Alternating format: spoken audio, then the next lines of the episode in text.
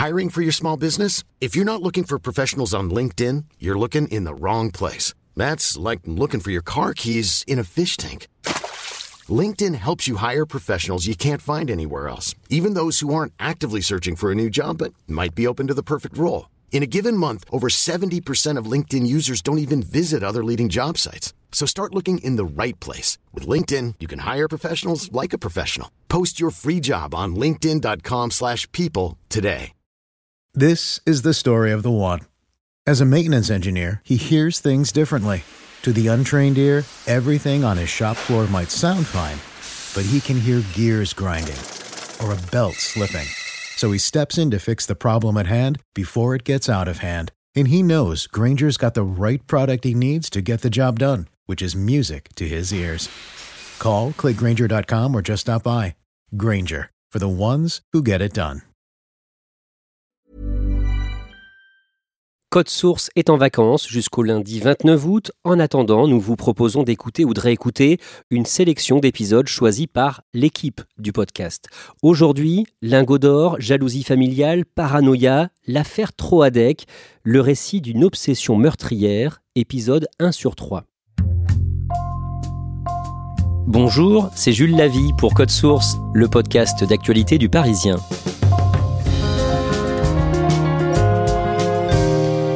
En février 2017, à Orvaux, près de Nantes, une famille disparaît.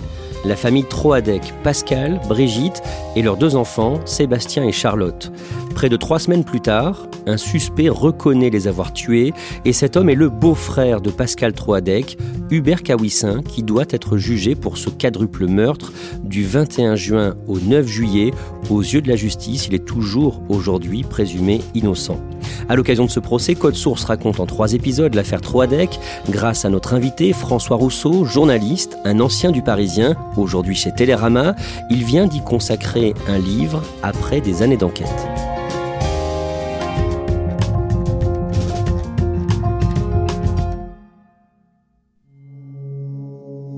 François Rousseau, vous n'êtes pas un spécialiste des faits divers. Quand vous étiez au Parisien, vous étiez au service culture. Pourquoi est-ce que vous avez eu envie d'écrire un livre sur l'affaire Troadec J'ai été euh, totalement happé par cette histoire.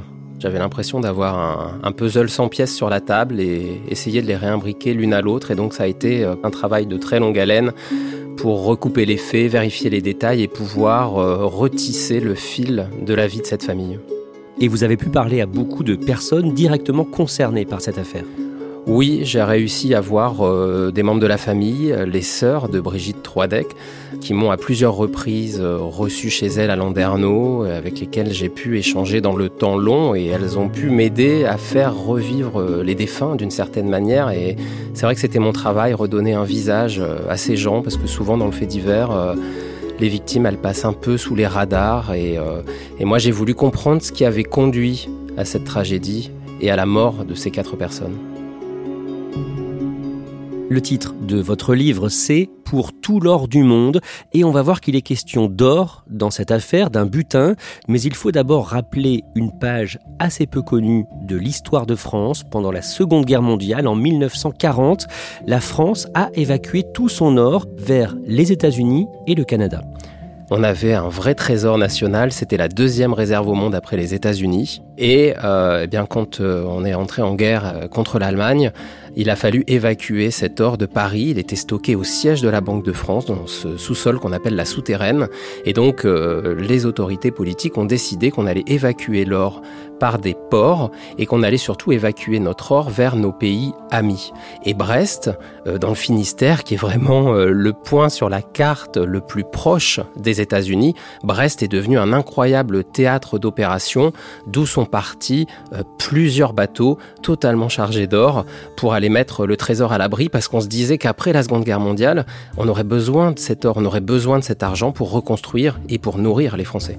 Des tonnes d'or ont transité par Brest. Est-ce que tout l'or a réellement quitté le port a priori, tout l'or a quitté le port. Il faut savoir qu'il y a eu 736 tonnes d'or stockées à Brest. Et la légende raconte que une caisse serait tombée à l'eau, une caisse de 50 kilos d'or. À l'époque, c'était l'équivalent de 20 millions d'anciens francs.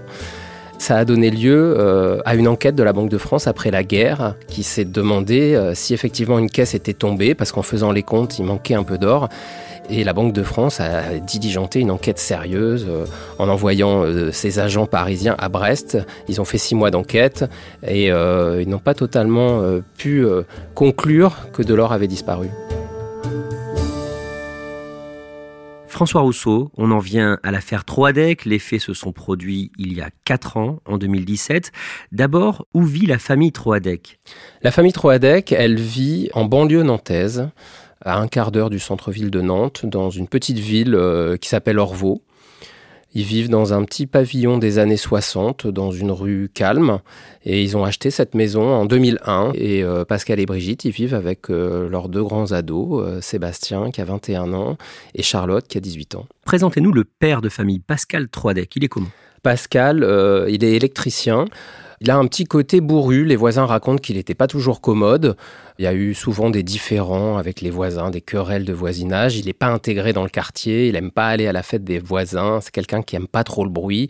Pascal, c'est quelqu'un qui a une vie réglée au millimètre. Il part bosser à telle heure, il rentre chez lui à telle heure, il regarde la télé, euh, il fait un barbecue. Euh. Mais euh, ses amis d'enfance racontent le Pascal qui aime le rock'n'roll, qui aime boire un verre de bon vin. Et puis surtout, Pascal, depuis qu'il est ado, il a une passion, c'est les voitures, et il avait toujours rêvé d'avoir une Audi. Présentez-nous l'épouse de Pascal Troidec, Brigitte. Brigitte, plus joviale. Une de ses amies me dit Brigitte, c'était le sourire dans les yeux. Et Brigitte, elle travaille au centre des impôts de Nantes. Elle a un bon poste et c'est plutôt sa trajectoire professionnelle à elle qui a toujours conduit à la destinée de la famille. Elle a eu des mutations, ils ont bougé, ils sont venus en région parisienne. Puis elle est arrivée à Nantes. Brigitte, elle est mère poule. Euh, ses deux enfants, c'est ses deux trésors. Donc elle s'occupe beaucoup d'eux. Ces deux enfants, ce sont donc Sébastien, l'aîné, et Charlotte. Décrivez-nous Sébastien. C'est un geek. Il adore l'univers numérique, l'informatique. Il a passé euh, son enfance, son adolescence euh, sur Internet, sur les jeux vidéo en ligne, les réseaux, les Facebook, les Snapchat, etc. C'est vraiment un enfant 2.0 qui s'est toujours construit un refuge dans cette vie numérique. Mais euh, depuis qu'il a eu son bac et depuis qu'il est en BTS système informatique, il a un petit studio d'étudiants. Il y a les copains, la fête, on boit un verre de vodka. voilà, il est à un point de bascule de sa vie, vient d'avoir son permis de conduire et donc euh, bah, tout s'ouvre à lui d'une certaine manière. Parlez-nous un peu de Charlotte. C'est une jeune fille assez réservée, euh, assez douce, qui euh, elle aussi est en BTS en Vendée, qui elle aussi a sa chambre d'étudiant et qui se destine au, social. Elle a fait un stage dans un EHPAD et euh, Charlotte, ses amis vous racontent qu'elle est jamais si heureuse que quand elle donne aux autres. C'est une gamine très généreuse, elle a un petit côté euh, insoumise, elle a lu Indignez-vous de Stéphane Hessel, on est en 2017, elle dit qu'elle va voter Mélenchon à la présidentielle, elle est très investie sur le combat des minorités. C'est une ado de son temps. Cette famille, c'est une famille presque banale? C'est la famille française classique dans laquelle des millions de gens peuvent se reconnaître. Ils vivent donc dans un pavillon à Orvaux, dans la banlieue nantaise. Décrivez-nous l'intérieur de ce pavillon. C'est modeste, c'est sommaire, ça semble confortable. Pascal et Brigitte, ils aiment faire des brocantes, ils aiment chiner, et donc euh, ils ont pas mal de vieux meubles récupérés sur des brocantes. En tout cas, euh, les gens qui connaissent bien les lieux, les amis qu'ils recevaient, euh, vous diront, c'était pas des gens qui investissaient dans la décoration. Et Brigitte Troidec, elle aime les tournesols. Elle aime les tournesols. Il y en a à l'entrée, les tournesols artificiels dans un vase. Il y en a en photo euh, au mur, dans la chambre, dans le salon. Il y en a sur une corbeille, euh, sur le buffet du salon. Ils ont un peu de déco euh, finistérienne, hein, des grandes images avec des voiliers. Enfin, ce sont des, des, Bretons. Ils aiment la Bretagne et Pascal, en son fort intérieur, rêve un jour de retourner vivre dans le Finistère. Le vendredi 17 février 2017, Pascal Troadec ne se présente pas à son travail. Il a deux de ses collègues qui vont aller frapper à sa porte. Ils vont arriver, ils vont voir que sa voiture est devant le pavillon, donc pas vraiment d'inquiétude. Ils tambourinent quand même à deux reprises et puis repartent euh, au boulot dans la société d'électricité qui est à 4-5 km. Les heures passent et euh, l'employeur, hein, le patron de Pascal Troadec, va prévenir la police que Pascal n'est pas là parce que c'est absolument pas dans les habitudes du couple de disparaître. Les deux sœurs de Brigitte Troadec n'ont pas de nouvelles d'elle et elles sont très inquiète. Les deux sœurs de Brigitte euh, Troadec, elles s'appellent Martine et Hélène. Elles sont dans le Finistère, donc on est à 300 km de Nantes. Et ça fait une semaine qu'elles n'ont plus de nouvelles. Et il y a un détail qui vraiment les a alertées, c'est que tous les dimanches soirs, Brigitte appelle sa mère. Sa mère est veuve depuis quelques mois. Les trois filles ont perdu leur papa six mois plus tôt. Et euh, il y a ce rituel immuable que le dimanche vers 20h, Brigitte appelle sa mère pour euh, prendre des nouvelles, pour raconter euh, son week-end. Et ce dimanche-là, elle n'a pas appelé sa mère. Et ça nourrit d'autant plus l'inquiétude des sœurs. Donc évidemment, elles téléphonent sur le fixe à la maison, sur les portables. Ils envoient des messages SMS, des messages sur Messenger, la messagerie de Facebook. Mais pas de son, pas d'image. Et les trois decks sont plus là. Et Brigitte non plus, bien sûr, n'est pas au travail. Brigitte, elle n'est pas au travail. Et du coup, sa sœur appelle à son travail. Elle tombe sur une de ses collègues. sa collègue lui confirme que Brigitte, étonnamment, n'est pas venue travailler. Brigitte avait quelques jours de vacances. Elle devait reprendre le, boulot. Elle s'est pas présentée. Elle avait échangé des SMS avec sa sœur en disant on part pas en vacances, on cherche un stage pour Charlotte, on est à la maison, on viendra la prochaine fois vous voir dans le Finistère. Donc euh, les deux sœurs savent que les trois Adex sont à Orvaux parce que quand ils partent en week-end ou s'ils partent en vacances, systématiquement ils préviennent. Et le jeudi 23 février, les sœurs de Brigitte signalent sa disparition. Martine se résout à appeler la police et donc elle signale la disparition de la famille et elle demande aux policiers euh, par téléphone depuis le Finistère où elle vit d'aller frapper à leur porte et d'essayer de rentrer dans ce pavillon. C'est ce que font les policiers. Il euh, y a un pompier qui va casser un carreau à l'arrière de la maison et qui va réussir à s'infiltrer et puis il va juste traverser la maison puis aller ouvrir la porte d'entrée aux commandants et aux capitaines de gendarmerie euh, qui sont là et qui vont être les premiers à rentrer dans cette maison où il n'y avait plus de vie depuis une semaine. Est-ce qu'ils voient quelque chose d'anormal à ce moment-là? C'est une maison qui s'est arrêtée de vivre à l'instant T. C'est-à-dire qu'il y a du linge dans le tambour de la machine à laver, il y a un, cake sucré dans la cuisine, euh, il y a des sushis euh, dans le frigo dont la date de péremption est le 16 février. À la fois, il y a des signes de vie et à la fois, il y a de très mauvais présages. Le lendemain, le vendredi 24 février, le soir, la disparition d'une famille est annoncée par Ouest France et Presse Océan. L'information euh, est rapidement reprise par l'agence France Presse, puis tous les médias en France, d'autant plus qu'il y a un précédent dans la région. Il y a un précédent qui s'appelle Xavier Dupont de Ligonnès, parce que sa maison est à 4 km de là. Qu'on a retrouvé un jour de 2011 euh, l'épouse Agnès Dupont de Ligonnès, leurs quatre enfants euh, enterrés sous la dalle. Voilà qu'il y a une nouvelle fois une famille qui disparaît, euh, avec une maison qui s'est arrêtée de vivre. Mais surtout, ce qu'ont découvert les policiers, c'est qu'il y avait du sang qui avait été nettoyé dans la maison. Et c'est aussi ce qui va permettre à l'information de se hisser au premier plan de l'actualité, une famille disparue et des traces de sang dans la maison. Vous, François Rousseau, vous vous souvenez du moment où vous entendez parler pour la première fois de cette disparition? Je suis chez moi euh, à Paris, dans ma cuisine, c'est un samedi matin, donc c'est le 25 février.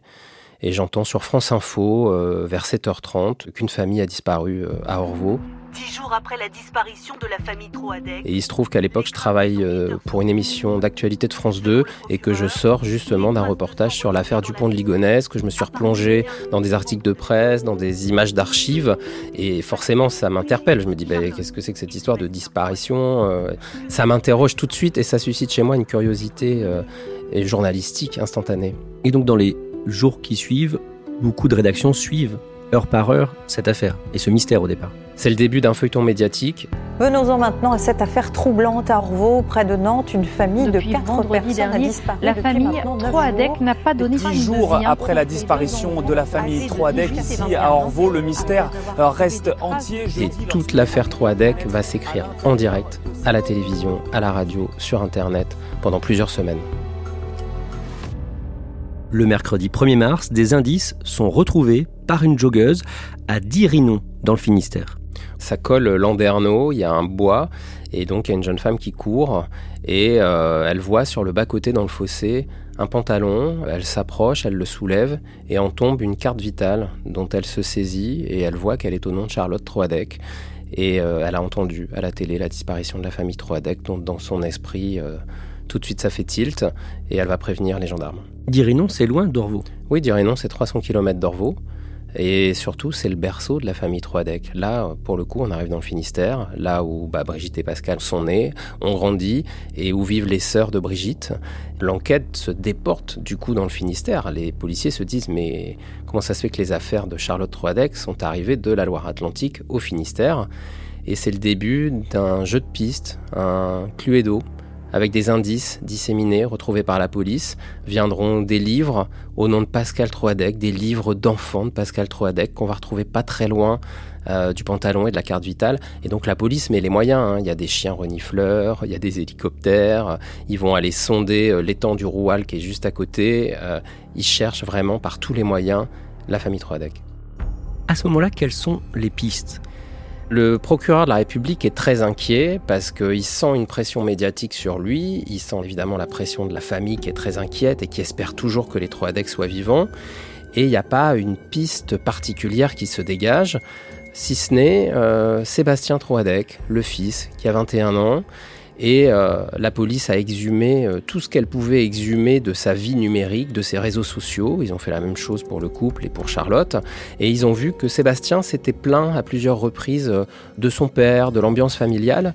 Sébastien a fait office de potentiel suspect pendant les premiers jours d'enquête. Sa voiture, une Peugeot 308, est retrouvée le jeudi 2 mars. La voiture est retrouvée à Saint-Nazaire, sur la place de l'église, à une demi-heure d'Orvaux, et la famille n'a aucune attache à Saint-Nazaire.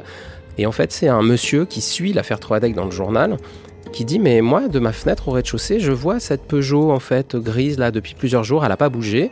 Les policiers vont sur place. Ils se rendent compte que c'est la voiture de Sébastien Troadec et elle prend la direction du commissariat de police de Nantes pour être expertisée. Comme c'est toujours le cas dans les affaires criminelles la police s'intéresse au premier cercle de la famille y compris au beau-frère de Pascal Troadec, celui qui est paxé avec sa sœur Lydie. Hubert Cahuissin, son nom apparaît pour la première fois dans la bouche des sœurs de Brigitte Troadec quand elles font face au commandant de police pour être auditionnées au lendemain de leur premier coup de fil pour signaler la disparition de la famille. Elles disent il y avait un différent avec le beau-frère Hubert Cahuissin. Elles le connaissent très peu, elles l'ont vu une seule fois dans leur vie, mais tout de suite elles sont claires. Elles disent il en voulait au couple Troadec. Il avait créé un contentieux avec eux. Et Martine euh, me raconte, quand j'ai dit ça aux policiers, j'ai eu une sensation physique glaçante parce que je me suis souvenu du coup de fil de ma sœur quelques années plus tôt qui me disait euh, Hubert a débarqué euh, à la maison pour nous parler d'une histoire d'or. Sa sœur était choquée et suffisamment choquée pour s'en plaindre auprès de Martine le soir même par téléphone. Et donc les policiers vont chercher ce Hubert Kawissin. Ils vont se rendre à Plouguerneau, de la mer, là où il est domicilié. Ils arrivent devant cette maison où les herbes folles ont un peu envahi euh, le jardin. Ils vérifient, c'est bien son nom sur la boîte aux lettres, mais il est plus là. En fait, il ne vit plus là en permanence. Avec sa compagne, ils ont emménagé en secret dans une ferme à une trentaine de kilomètres de là, la ferme de Pont-de-Buis. Les policiers contactent par téléphone Lydie Troadec, la compagne d'Hubert Kawissin, et ils leur demandent de se présenter au commissariat. Hubert Cahuissin, il a plus de portable euh, depuis 2006, il utilise celui de sa compagne. Et en fait, à ce moment-là, il est en train de tailler les ronciers dans sa propriété avec sa compagne et leur petit garçon. Et il faudra quelques heures pour que Lydie Troadec consulte sa messagerie et entende, un peu paniqué, le message du commissariat de Brest. Ils sont convoqués tous les deux et donc bah, panique à bord. Euh, il faut déposer le petit chez la grand-mère, prendre la route du commissariat pour être entendu une première fois. Comment se passe cette première audition d'Hubert Kawissin bah, Hubert Kawissin, euh, assez vite, euh, se raconte.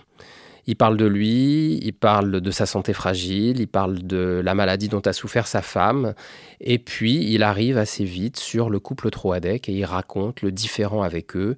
Il dit qu'il est suspect depuis longtemps d'avoir détourné un héritage familial. Et euh, il va tout de suite leur apparaître suspect.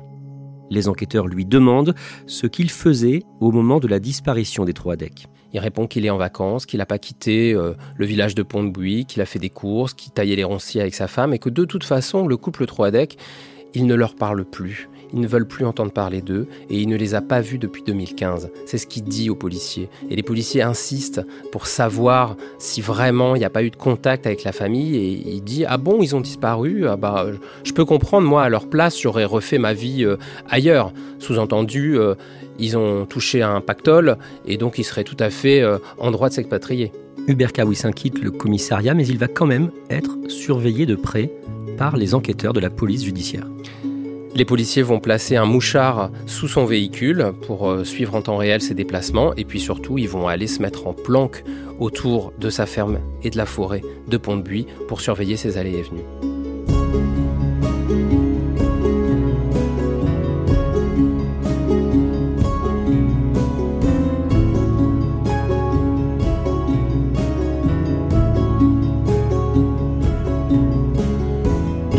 Merci François Rousseau. Dans le prochain Code Source, le deuxième des trois épisodes que nous consacrons à l'affaire Troadec, vous allez nous en dire plus sur ce beau-frère, Hubert Kawissin, qui devient donc suspect aux yeux des enquêteurs. François Rousseau, je rappelle le titre de votre livre pour tout l'or du monde, livre publié chez Fayard. Code Source est le podcast d'actualité du Parisien, disponible chaque soir du lundi au vendredi. Cet épisode a été produit par Raphaël Pueyo, Thibault Lambert et Clara Hage. Réalisation Julien Moncouquiole. Pour ne rater aucun épisode, abonnez-vous sur n'importe quelle application de podcast comme Apple Podcast, Google Podcast ou encore Podcast Addict.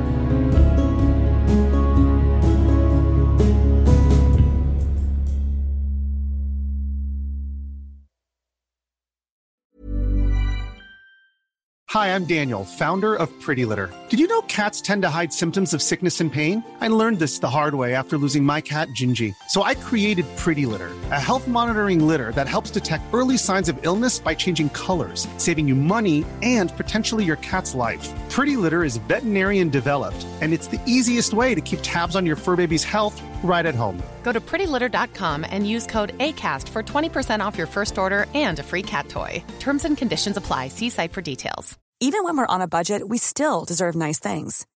Quince is a place to scoop up stunning high end goods for 50 to 80% less than similar brands. They have buttery soft cashmere sweaters starting at $50, luxurious Italian leather bags, and so much more. Plus, Quince only works with factories that use safe, ethical, and responsible manufacturing. Get the high-end goods you'll love without the high price tag with Quince. Go to quince.com/style for free shipping and 365-day returns.